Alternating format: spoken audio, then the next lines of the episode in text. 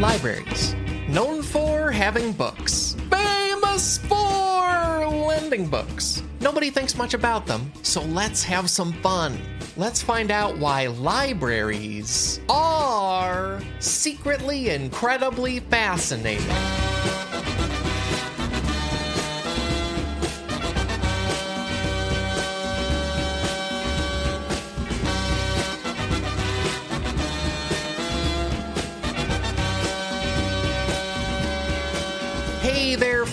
Welcome to a whole new podcast episode, a podcast all about why being alive is more interesting than people think it is. My name is Alex Schmidt, and I'm not alone. Two wonderful guests join me this week. Blair Socci is an amazing stand up comedian. By the way, she is headlining the Bell House in Brooklyn, New York on September 16th. That is this Thursday. If you're listening right when this drops, please get a ticket. Please, you know, check it out. See amazing stand up. She's also a frequent guest on shows like The Daily Zeitgeist and is just a delight all around. So glad she's here. I'm also joined by Sienna East. Sienna is a comedian, writer, actor, and filmmaker. Sienna is also part of the cast of a wonderful YouTube channel. It is called NDND. That is a whole group of native performers doing a funny and awesome role playing tabletop game together. So, those are my guests. I'm so glad Blair and Sienna are here.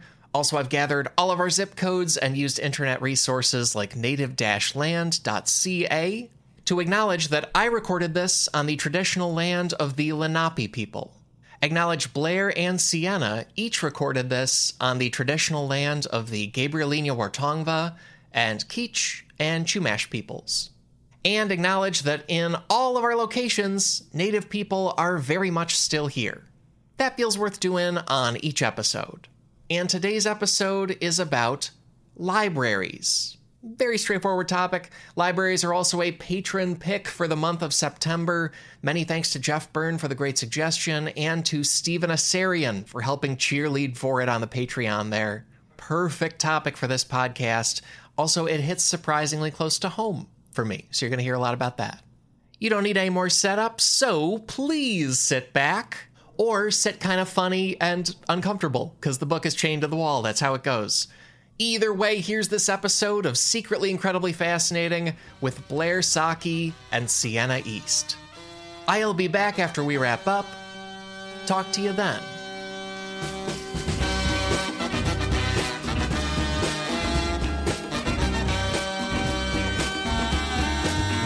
Blair, Sienna, it's so good to have you. And uh, of course, I always start by asking guests their relationship to the topic or opinion of it. Either of you can start, but how do you feel about libraries? I'm a library freak. Um, and just an absolute diehard fan. Um, I Same. spent a lot of time in my uh, the San Juan Capistrano library as a child. Yeah. Oh, cool. Mm-hmm. That's this is a very dumb question, but is that in California? I mainly know it from yeah. Dumb and Dumber. yes, okay. that's the one. cool. There's a mission there. cool. That's great. I also am a big fan of libraries. Uh, I used to go to Beverly Hills Library growing up, which is far, but like when the West Hollywood Library got way better, the West Hollywood Library is amazing now. Like there's workspaces that you can go and reserve and tons of windows and chairs. I mean, it's great because library is like the only public space where you can like gain knowledge super easily, right? And it's just so that when that library opened up, everything was so much better. And I would go and work there. And my little brother, that's how he read all of Full Metal Alchemist Brotherhood, or it's just Full Metal Alchemist, not the anime, because he's more legit than I am. Whatever. Um, so I'm a big fan because I let my brother read manga, I guess. Manga. yeah, are they libraries are amazing for comic books, right? Because each one costs twenty dollars or more and takes like a second to read. So you really got to check those out. It just makes way more sense. It's like 60 books that are all 11.95 and eventually that adds yeah. up I've learned because I like to own all my books and it becomes expensive. I also feel like libraries, whenever I go in one, it feels like a time machine to the past. Like it feels, um, you that's know, cool. something not really of the times. And that's another reason I like it.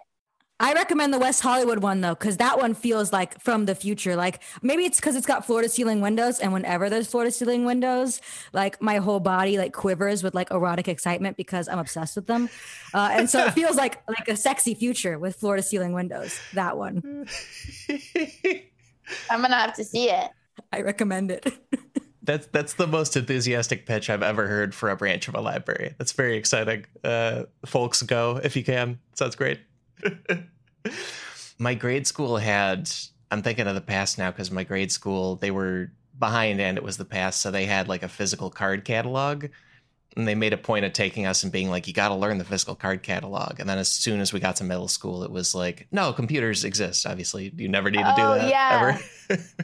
That was like the dewey decimal system yeah i remember that when they were teaching us that and i was like ah, I'm a read I'm a reader. I'm this I'm not trying to do math here, you know. That's why I'm at yeah. the library because I don't like math, you know.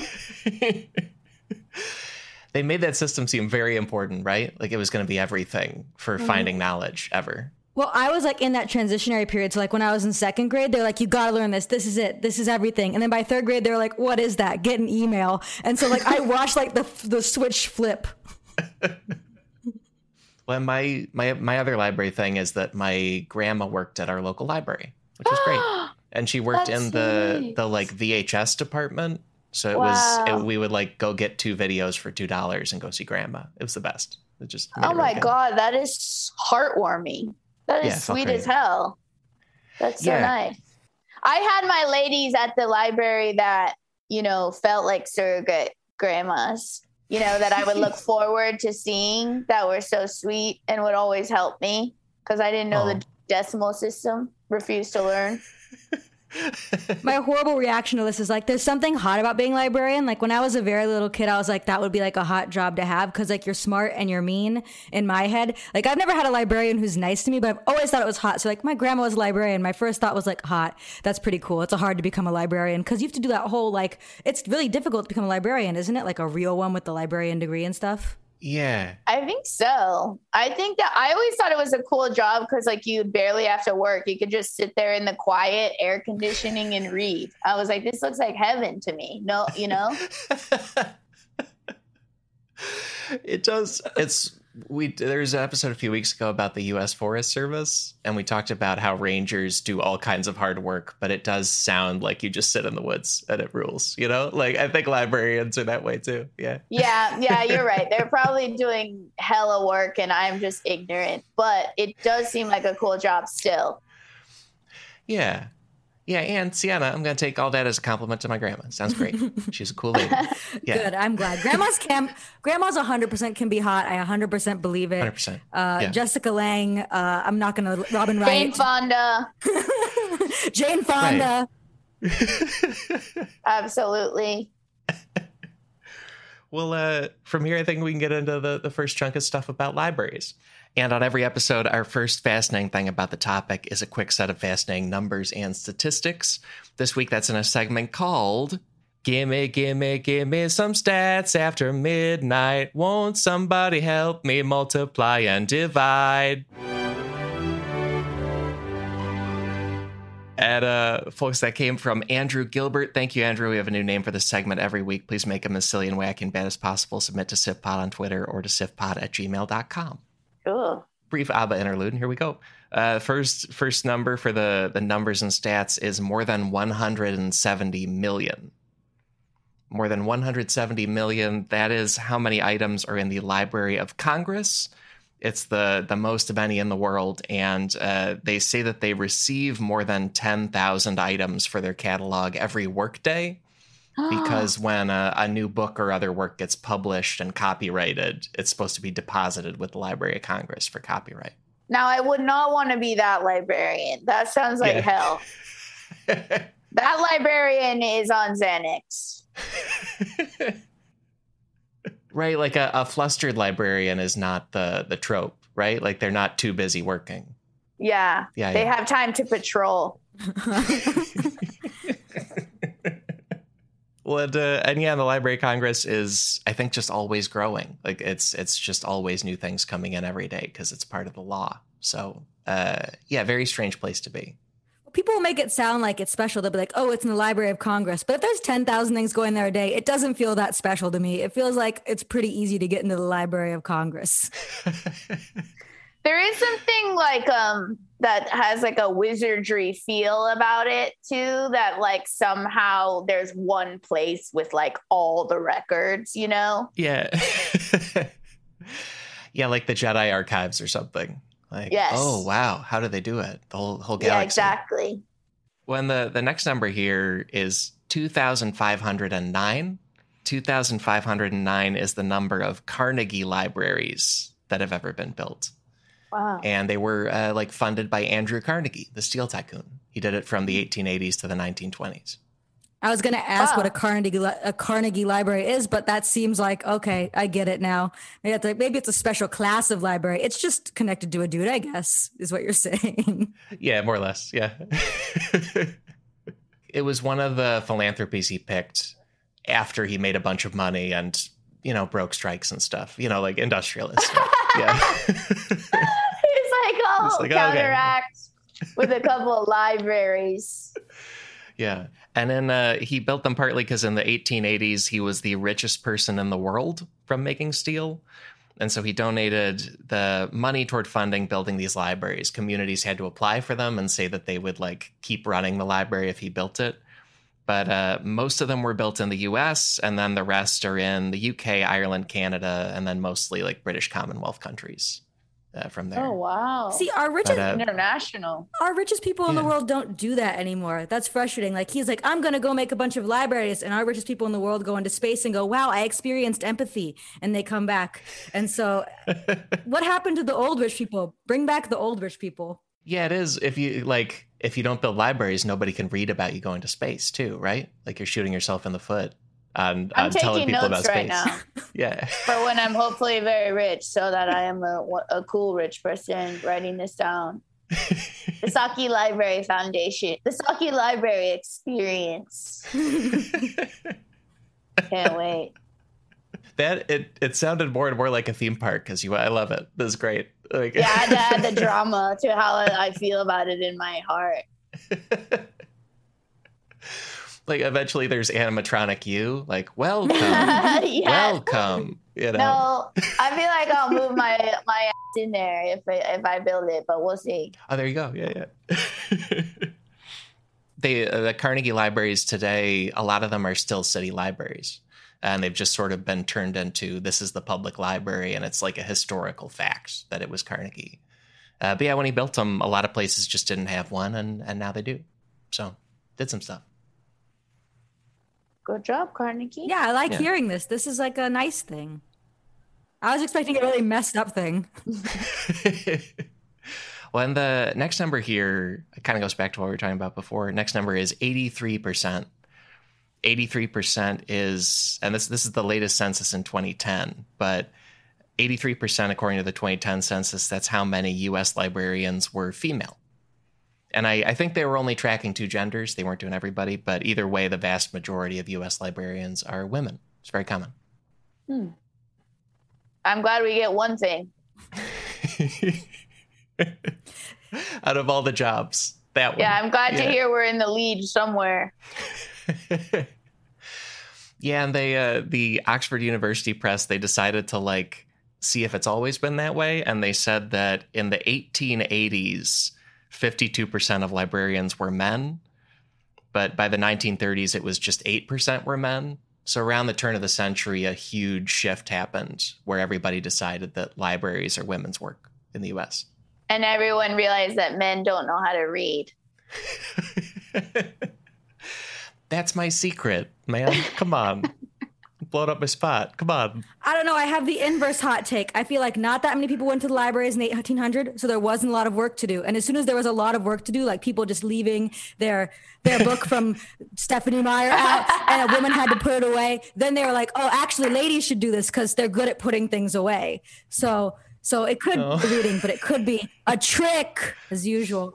Wow, you're right. I didn't even pick up on Scam. that. Thank you to your expert sleuthing. We're gonna have to look clo- more closely here. Is it that men can't read or can't put things away? We'll figure it out one day. Yes. Yeah. I can't do either, so it's got to be one of them at least, you know. We will get to the bottom of it by the end of this episode. well, and the next number here, this further back in history, it's the year 1561. 1561 is when a Dutch town called Zutphen built a library inside of their church. And Atlas Obscura says it's still there and it's significant because it's one of the very few chained libraries that are left in the world. Because there was chained? a thing chained, yeah. Because there was a thing early in the history of public libraries where books were super valuable in a way where they didn't trust the public with them. And so a chained library is where every book in the library is on a chain hooked to the wall and you can't bring it anywhere. It's just attached to the wall and that's it. Wow. that's crazy. You can you have to like go in and read standing up like you're um I don't know, like at playing at an arcade or something. Very bizarre. Read, read books are not yeah. designed to be read standing up. I'm not I don't know if I like the idea of the chained library. In the in the pictures, they've got like plain wooden benches and stuff, but it still stinks. I'm sure. Like an arcade is about right. It's like it's like when Galaga was only in one location in town. Well, it makes sense though, because like books were so hard to make. Like if someone had to redraw Scott Pilgrim every single time I read it, then yeah, they'd chain it to the wall so you couldn't steal it because you'd do it by hand. I mean, isn't that why people were so mad at like Game of Thrones, like season seven, because they had a chained library where they're just taking the books with them other places? It was like, why are there chains if they can just leave with them? They, they these exist for a reason.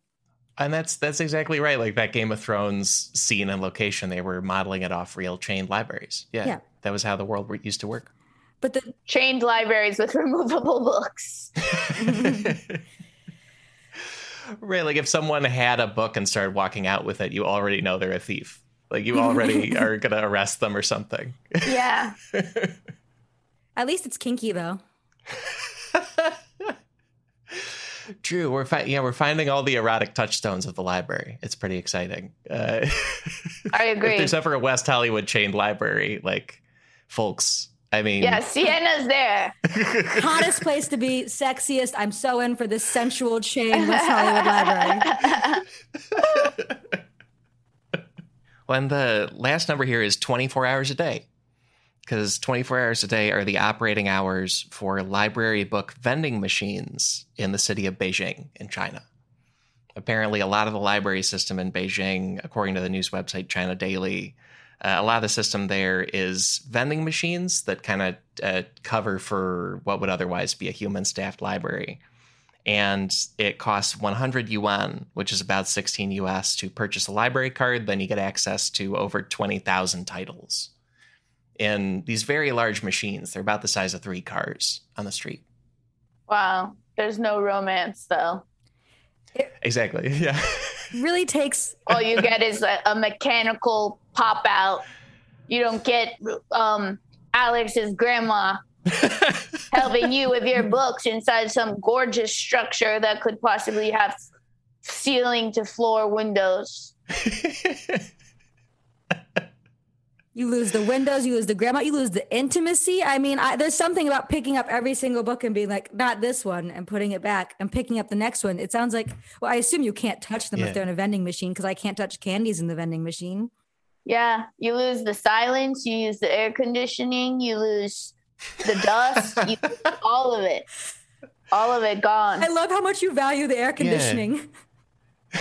I just have memories of it being so, so cold and when I read oh, all man. 63 yeah. Nancy Drew books at the San Juan Capistrano Public Library, and I was just shivering my tail off. I really, I really hadn't thought about the the vending machines that way. Like you lose the bathroom and the air conditioning, and the other like, like the library is one of the only places you can sit for free. You know, you can just be there without getting badgered. That's for sure. Yeah. Also, like it's probably just an illusion, but um, I have this idea of it as like a very safe place. Like, and I guess my mom did too, because she would drop me off there uh, unattended. And so, oh, yeah. yeah, it seems like a very, doesn't it seem like a very safe place? Well, yeah, because no one's at the it library does. for evil, right? There's no bad business at the library. Yeah, a vending machine can't babysit your child, so. Yeah.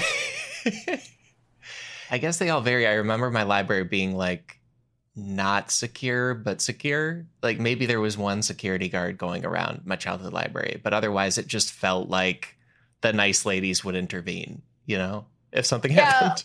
Or like if you want to commit a crime, it, will make noise. So it's really not an ideal situation, you know, because like people will hear you, and it seems like it it would be foiled quickly because everyone would be able to tell. This tracks. If I wanted if I wanted to That's kidnap real. a child, I feel like I would want to do it in a busy, loud, bustling area.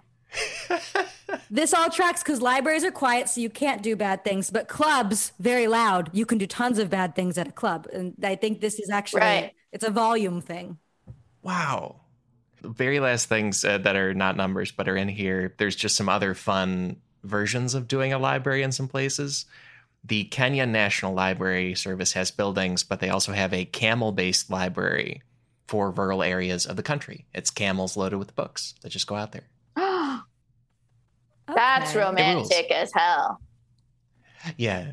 And the other one is uh, there's a teacher in Colombia named Luis Soriano who runs what he calls the Biblioburros, which are two donkeys named Alpha and Beto so alphabet, and they they carry bags of books to kids who otherwise wouldn't have them in Colombia. Oh, that's so nice. That's so sweet. That's great. Wow, that's sweet.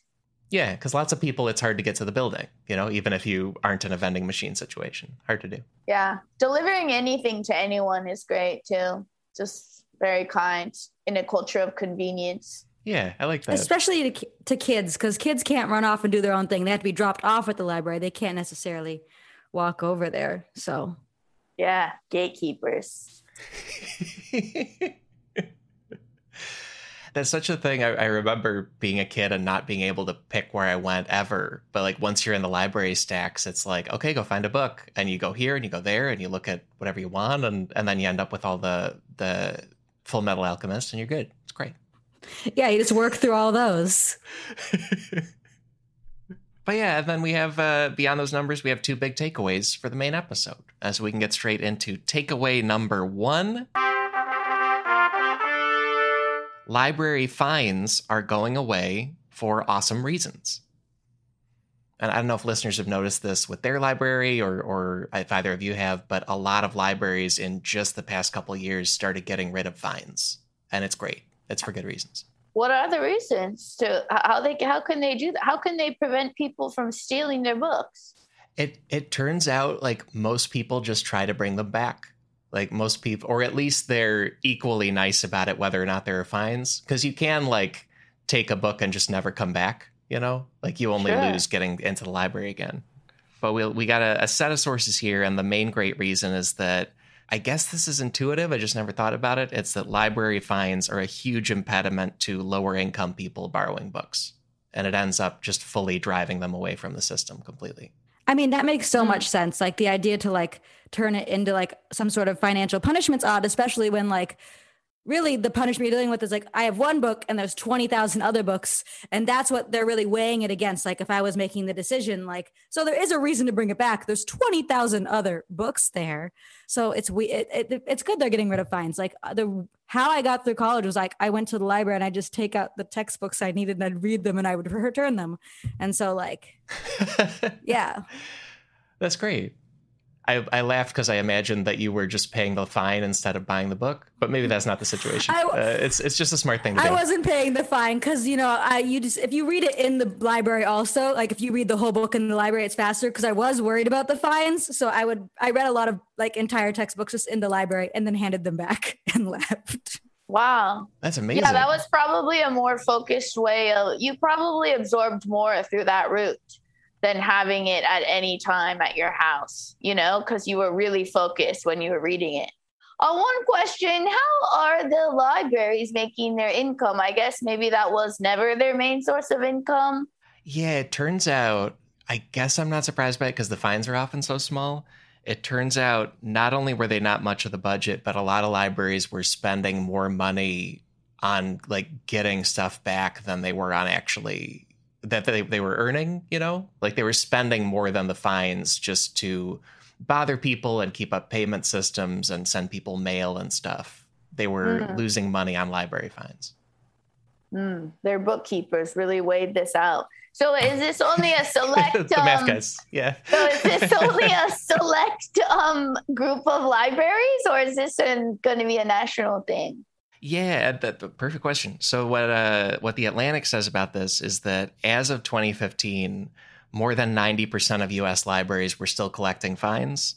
But in the last couple of years, several huge city library systems stopped, including Chicago, Boston, and San Diego.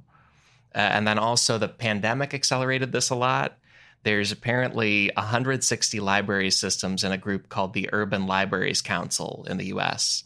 And as of February 2021, 91 out of 160 of them had gone fine free, either temporarily or permanently. So more than oh, wow. half of these huge city library systems in the US are stopping that. They're done. The most surprising thing about that was that people in San Diego read. But um, I learned. And yeah, and then with like the fine amounts, it turns out that it's it's just a very tiny amount of library budgets. The city of New Haven, Connecticut stopped doing fines in July 2020 because they checked and overdue fines were uh, comprising less than one quarter of 1% of the library's budget. So, like 0.2% was all they were getting from that. Um, and then in a bigger city like San Francisco, San Francisco used to collect about $300,000 a year in overdue fines, but their annual budget is $138 million. So it so on their scale, it's nothing. Wow. It's something they can do without if it makes the library better.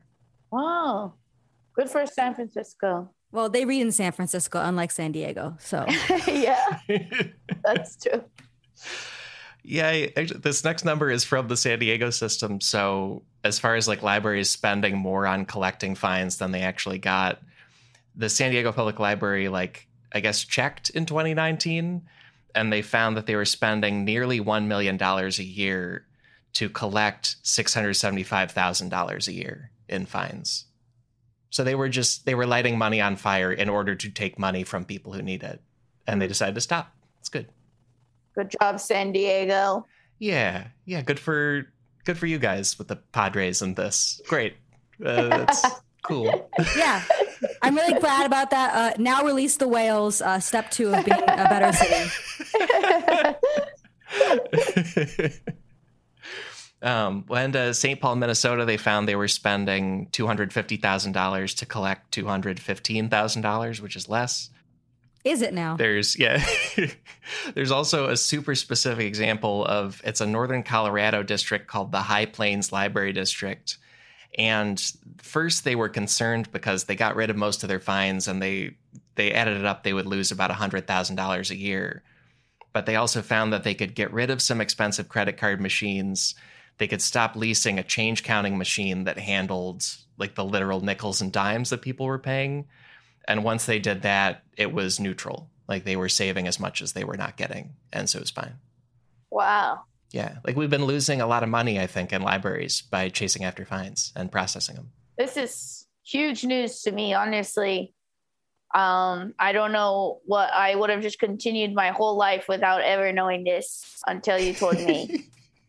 and I will be milling about on this for a while. Yeah. I mean, if anything, I feel like the people who still have their library books because they're afraid of the fees, uh, just return them now. It's fine. You can return them now. Someone else can read The Wizard of Oz. Please bring it back. Uh, we need it.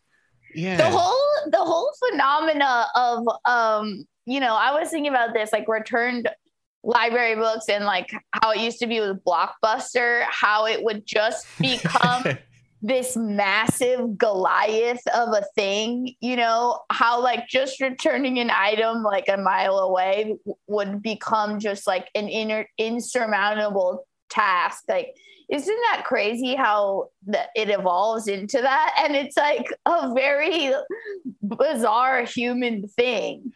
Yeah, like either either there's some big obstacle like I have work shifts and blah blah blah, or it's just like I don't want to. It's too small of a task, and I'm busy, and I just got a Nintendo Switch, and I'm not going to do it. I'm I'm staying home.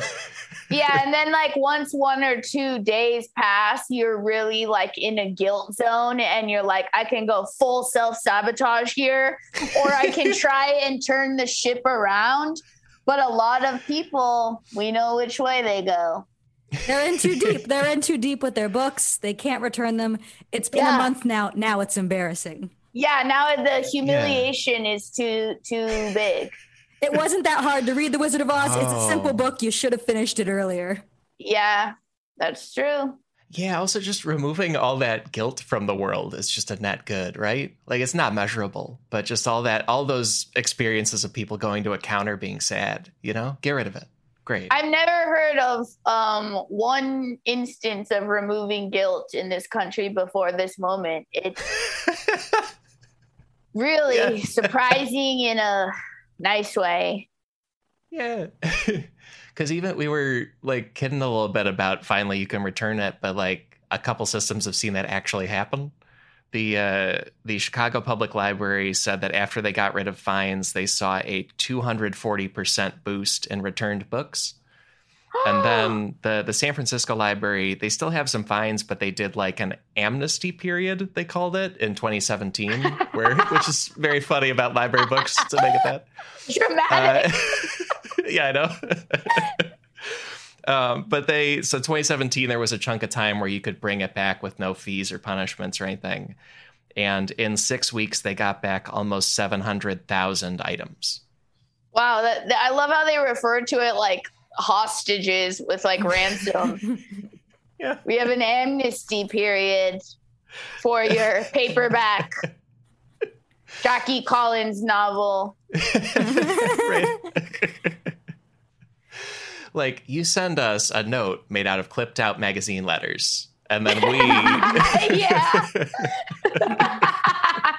we have graciously extended our amnesty period I mean, if we make it like a hundred more years in the future, like we're talking about these chain libraries, I'll be like, and then there was a library amnesty period because libraries seem to historically just be dramatic. Right. Yeah. Wow. I like that. I love that about libraries the drama. Has your grandma given you given you the boots on the ground um, update about all these you know massive changes? Oh, she's no longer doing it. So so no oh, word. Yeah, okay. Yeah. The most fun thing about her was at least with money at the library was that it cost one dollar per video. And there was a guy who used to be a patron who used to work for the US Treasury. And so he would constantly come in and rent two movies with a $2 bill and so then she had like she just stockpiled two dollar bills and she would give them to us for little holidays and stuff. And I, I had the most two dollar bills of like any kid I knew. It was great. That is cool as hell. Oh my yeah, god! What? Yeah. What are the the eccentric treasury man just dispensing two dollar bills at the local library? That is whimsical, beautiful. But did you keep this is my stressor with two dollar bills. It's almost like you're getting money that's not money because everyone's like, you gotta keep it. It's a two dollar bill, but you can't spend it. Yeah. So like yeah. what was the pressure of that like having all these two dollar bills? I swear I would like chain them. Like when I got a new one, I would spend one, you know? like I felt like I should have one because that's an artifact. But otherwise then then it goes in the system. Yeah. I remember I got one and then like I wanted a fruit by the foot or something. And I was like, I'm going to keep this forever. And then, you know, just took like one day. This got to make choices. but yeah. Uh, and then last, last thing about this is just that like, I, until researching this, I had no idea how much library fines were like keeping people out of the system. According to Slate, as of 2017, some U.S. library districts had revoked borrowing for 30 or even 35% of all patrons just for fines that, that never got paid. And the Chicago Public Library found that about 30% of people on the South Side uh, could no longer check out materials because they owed at least $10 in fines, which is why they uh, ended up getting rid of fines, which is great.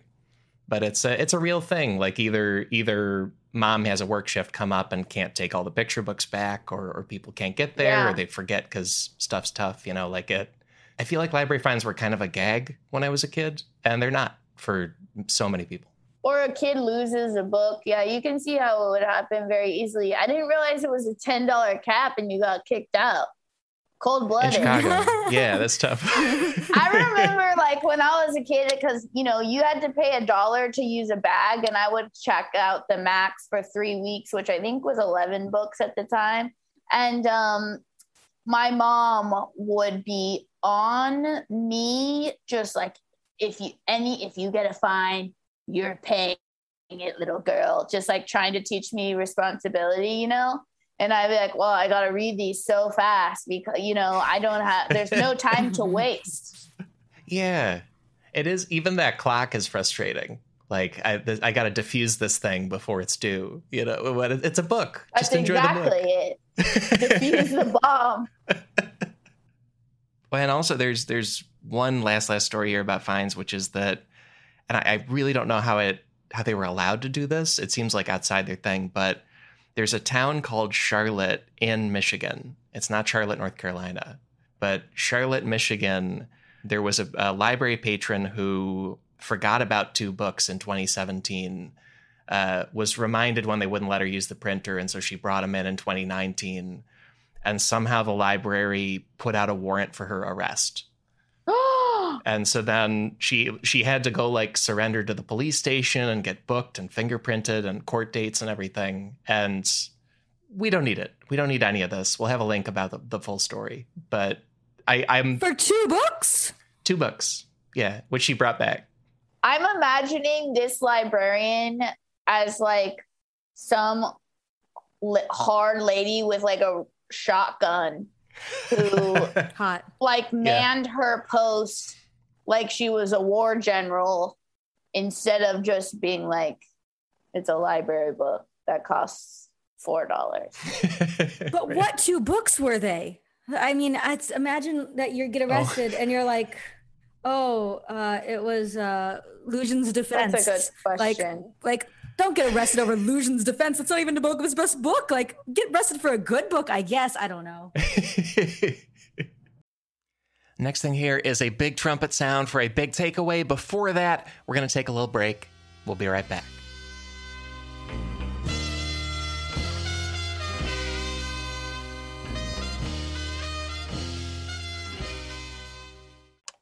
Back for another game. You know it. What's going on? Just one more week till Max Fun Drive. Hard to believe. It's been a heck of a year since the last one. We're now a worker owned co op. We raised $50,000 for charity last year. And we've added a bunch of awesome new shows. But do you think we're ready to do it again? Absolutely. Lovely new gifts are lined up. The episodes will be amazing, and wait till everyone hears the bonus content. Yeah, plus they know to go to MaximumFun.org slash newsletter, so they're getting all the news. Oh, like that meetup day is on Thursday, March 21st. Then what's bothering you? Me? Oh, nothing. We're all set for Max Fun Drive to start on Monday, March 18th. I just didn't want you to see this coming. Check. What? Hang on. It's hard to explain what happens on Jordan Jesse Go. So I had my kids do it. Saying swear words. Saying swear words. Yeah, um, bad jokes. Bad jokes? Bad jokes. Maybe it's like you tell people that you're going to interview them and then you just stay there like like really quiet and try and creep them out. it's just really boring. Because of Jordan, right? Not me. Because of both of you. Oh. Subscribe to Jordan Jesse Go, a comedy show for grown-ups. Well, and, uh, and we have there's one other main takeaway for the main episode. So let's get into it. Takeaway number two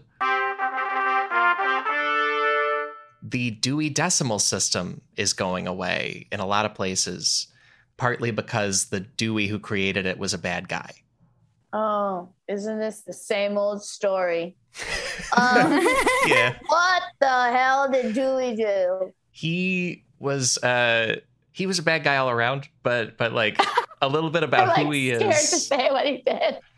yeah. So he there's a guy named Melvil Dewey and he lived from 1851 to 1931 and he is the guy who made the dewey decimal system there we've got a lot of sources here smithsonian mental floss and the chicago tribune as well as far as like how Dewey got to do this, he decided to be a librarian very early in life. And immediately after he finished his undergrad at Amherst College, he took a job at the college library and came up with a decimal system to reorganize all the books. And from there, he patented it. He got a bunch of other jobs like chief librarian at Columbia University and director of libraries for the state of New York. He co founded the American Library Association. Like, he just put himself in charge of as many libraries as he could be. And the Chicago Tribune estimated that as of 2011, over 200,000 libraries in 35 countries used the Dewey Decimal System. Just this like maniac librarian made it a thing. Okay, Melvin. I still want to know what crimes you committed, pal. Yeah, I'm sitting here like I don't think the crime was making a system for lots of Yeah. libraries. This part two, right? was too organized. No, yeah. Um, so so Melvil Dewey, he was he was basically not great to anybody who was not white and male and Christian. He was one of those Mm. guys in the 1800s and 1900s and uh, now probably, but but one Yeah, of those. today. Yeah, yeah, yeah. We know the type. and the the first like sign a lot of people noticed about him of that is that he had built a huge winter resort in upstate New York, and the resort just explicitly barred all minorities. And some of the advertising language said that quote no Jews or consumptives allowed. You know, he's just fully publicly racist in the 1800s when that was common, but still. Wow. Yeah, but just because it was common, I don't like any of those old old racist uh, dudes. Not a Later, fan. Dewey. the other thing, big, big bad thing about him is that he was a serial sexual harasser. And he was also that in a way where, like, even in the early 1900s, he was like called out and punished for it. Like, he was that bad of one. Oh, wow. Even they were like, no, you have to stop. Yeah, even even like the fraternity of sexual harassers was like, that's a little far, Dewey. Yeah, in, uh, in 1905, his American Library Association organized a cruise to Alaska. And then, like, when the boat came back, four different women accused him of sexual harassment, which I'm sure he did. Uh, but so, so even they like, like they kicked him out of the group, and they said, like, even by 1905 standards, no, can't do it. Oh, so he got kicked out, but they just kept this the name of the system. And now, a hundred years later, like we're like, oh, we're not changing the name of the system, right? We're just getting rid of the really annoying system. I'm unclear. No, that's a perfect question. Yeah, we are both removing his name from stuff, and then the system is going away. Uh, mostly because he, like, mostly because the guy who constructed it was too focused on white male Christian stuff, and so it's actually not so good for organizing books because it leaves off subjects like you know the whole rest of the world, basically. Yeah. I can't imagine a book I'd be uh, less interested in reading. White Christian um, male book. if they could just put that those in a if they could just put those in a specific section so I could never go in that one. well, you got the Chronicles of Narnia. That's your number one one for white male Christian books. Yeah, oh, wow. Oh damn! I used to love that book as a kid, and then I realized all the Christian allegory. And I, when I got like a little older, and I was furious that I had, you know, been conned. I was vibing. uh, sorry, uh, I was vibing until Susan didn't get to go to heaven. Like everyone else at the. Sorry, if I spoiled the end of the Chronicles of Narnia, I don't care. Susan doesn't get to go to heaven because she wears tights and makeup. Everyone else dies and goes to heaven, and Yeah. she's just wearing tights and makeup, so she doesn't go to heaven. Honestly, that is a really good point, and I am just feeling reawakened with my fury now that you reminded me of that. This is not a bit. I I have only read any of those books because they were the one fun looking thing in our church library. That's actually why I've ever read them. So I was like, the rest of this is theology. That's why No. church libraries are, you know, you're like, oh, what's the most fun thing in here? But I love, I love anything with magic in it and like fantasy stuff. So of course I, I read it. You know. You guys are sleeping on the Bible. I was the kid in sixth grade reading the Bible, being like, "Guess what a concubine is, guys? Uh, this lady got chopped into pieces." So uh, it's. I will say the Bible is a pretty exciting book, and uh, and it's it's in the churches. Uh, it's it's there. Oh yeah. Sex, violence. oh, yeah. Are you a big Old Testament fan? Oh, in the Oh, sixth man. grade, the Old Testament, I was like, what's happening? yeah. Wow, that was that thing is savage. I love in Sunday school. They're like, "Listen, you seven-year-old, don't go to hell, okay? If you do this, this, and this, you're gonna go straight to hell." Now, have a great week, and hopefully your psyche is uh, calm and at peace. Yeah. A lot of this unnecessary stress because they would be like, "Oh, you pray like this because you're with your fingers pointing up to heaven, right?" But then people folded their hands like this, and I was like, "Does that send the prayers down to hell?" Was like a serious concern I had that this would send my prayers to Satan. wow, like finger position. Wow. Yeah, I know. I, it's amazing. Everyone's like, why are there anxiety disorders? I'm not sure. I can't imagine just existential crisis, like straight out of the womb. But on the plus side, fun horror movie premises. So, you know, True. like we're all scared of the same thing. Great. Very, Right. very convenient for Hollywood. They can just shoot at that, you know? Works well. But yeah, and so Melvil Dewey, his name was on the main American Library Association award until 2019, but now it's just called the Medal of Excellence. They got rid of that. Hmm. And then his system, like, if people don't know it, it's sets of numbers usually organized by hundreds. And the Dewey Decimal System is not great for books outside of a very specific European male style. And for one thing, Mental Floss points out that Dewey's system reserved all of the 200s for books on religion, but numbers 200 all the way through 290 are for Christianity specifically. And then every other faith is in 291 through 299, which is not, it's just not a good system for organizing those books. Um, there's also an amazing black librarian named Dorothy Porter who worked in the second half of the 20th century at Howard University. And we'll link about uh, her doing things to try to decolonize the Dewey Decimal System. Smithsonian says that like a lot of libraries would just put black writers into Dewey number 326 because that was for slavery or 325 for colonization. And she she did a new system based on like author names and genres where it's it's it makes more sense and redid the whole library to fix it. I am so confused. I always thought the Dewey Decimal System was just numbers for genre and, and authors. And now I'm hearing all this nonsense. And then some lady later on is like, this sucks and is racist and bad. What if we did it the easiest way possible? Like bookstores figured it out. I can find a book in a bookstore, there's a kids section.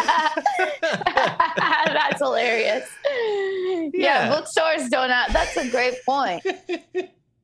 Yeah, I would if a bookstore told me like you can only buy it if you can find the number, I would walk out. I would go to another bookstore, obviously. Uh, I critique capitalism a lot and say it really doesn't breed like good ideas, but maybe I was wrong because uh, find books fast there. Yeah, and you're and you're exactly right. Like other libraries inspired by Porter and others, they just figured out that because Dewey also did a lot of categories for fiction, but you can just do fiction by author last name. You don't have to break it up at all. And then for nonfiction, they just do usually author last name and and some kind of groups of things. Uh, and then also a different guy did a system for the Library of Congress, which does not have these Dewey flaws so much. And so especially academic libraries just use that numbered system. So the the Dewey thing that a lot of us heard about and learned a lot about is kind of gone or going away for good reasons. I'm glad they stopped teaching it to me after second grade. I'm glad I only had one year of of learning about this because it sounds stupid. Yeah. I'm glad I never learned it because I saw numbers and became cross eyed.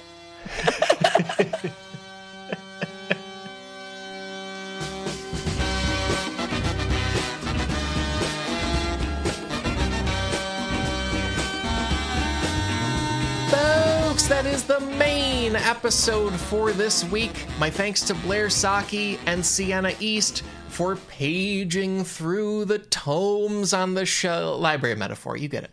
Anyway, I said that's the main episode because there is more secretly incredibly fascinating stuff available to you right now. If you support this show on patreon.com, patrons get a bonus show every week where we explore one obviously incredibly fascinating story related to the main episode. This week's bonus topic is several amazing stories of particularly extraordinary library thieves. People stealing stuff from libraries like it is a bank or a museum. Visit sifpod.fun for that bonus show, for a library of almost five dozen other bonus shows, and to back this entire podcast operation. And thank you for exploring libraries with us. Here's one more run through the big takeaways. Takeaway number one library fines are going away for awesome reasons. And takeaway number two the Dewey Decimal System is going away because there are better systems and because its creator was not a great guy. Plus, many numbers about the size and scale of libraries across time and across the country and across many countries. And, uh, you know, shout out to my grandma Schmidt. She came up a lot. Those are the takeaways. Also, please follow my guests. They're great. Sienna East is part of the cast of NDND. You can find that on YouTube. They do very funny, very fun tabletop role playing gaming online. You can watch them do it. Also, linking you to her website, siennaeast.com. You'll find storytelling, stand up articles, and so much more. And then Blair Socci is on Twitter and on Instagram. Her username is at Blair Socci. It's spelled B L A I R S O C C I. And then she will be headlining the Bell House in Brooklyn, New York on Thursday, September 16th. That is a that is a big deal. I don't know if people know New York comedy venues and stuff like that. But Blair Socci headlining the Bell House, be sure to check it out. We'll have a link for tickets in the show links. Also, I don't know, there's there's a pretty good chance it sells out because that's a hot ticket. So I'll, there'll be a note if you can't get it, but I really hope you will check out that show if you at all can. Many research sources this week. Here are some key ones. A great article in Smithsonian by Zita Cristina Nunes. It's called Remembering the Howard University Librarian Who Decolonized the Way Books Were Cataloged. That is all about Dorothy Porter. Another great article from The Atlantic. It's by Deborah Fallows. It's called Why Some Libraries Are Ending Fines. Tons more fines coverage from NPR, USA Today, and Slate. Uh, there's an Atlas Obscura article with some chained libraries if you want to see them, and, and lots of other stuff too. Find those and many more sources in this episode's links at sifpod.fun. And beyond all that, our theme music is Unbroken Unshaven by the Budos Band. Our show logo is by artist Burton Durand. Special thanks to Chris Souza for audio mastering on this episode. Extra, extra special thanks go to our patrons. I hope you love this week's bonus show. And thank you to all our listeners. I am thrilled to say we will be back next week with more secretly incredibly fascinating. So, how about that? Talk to you then.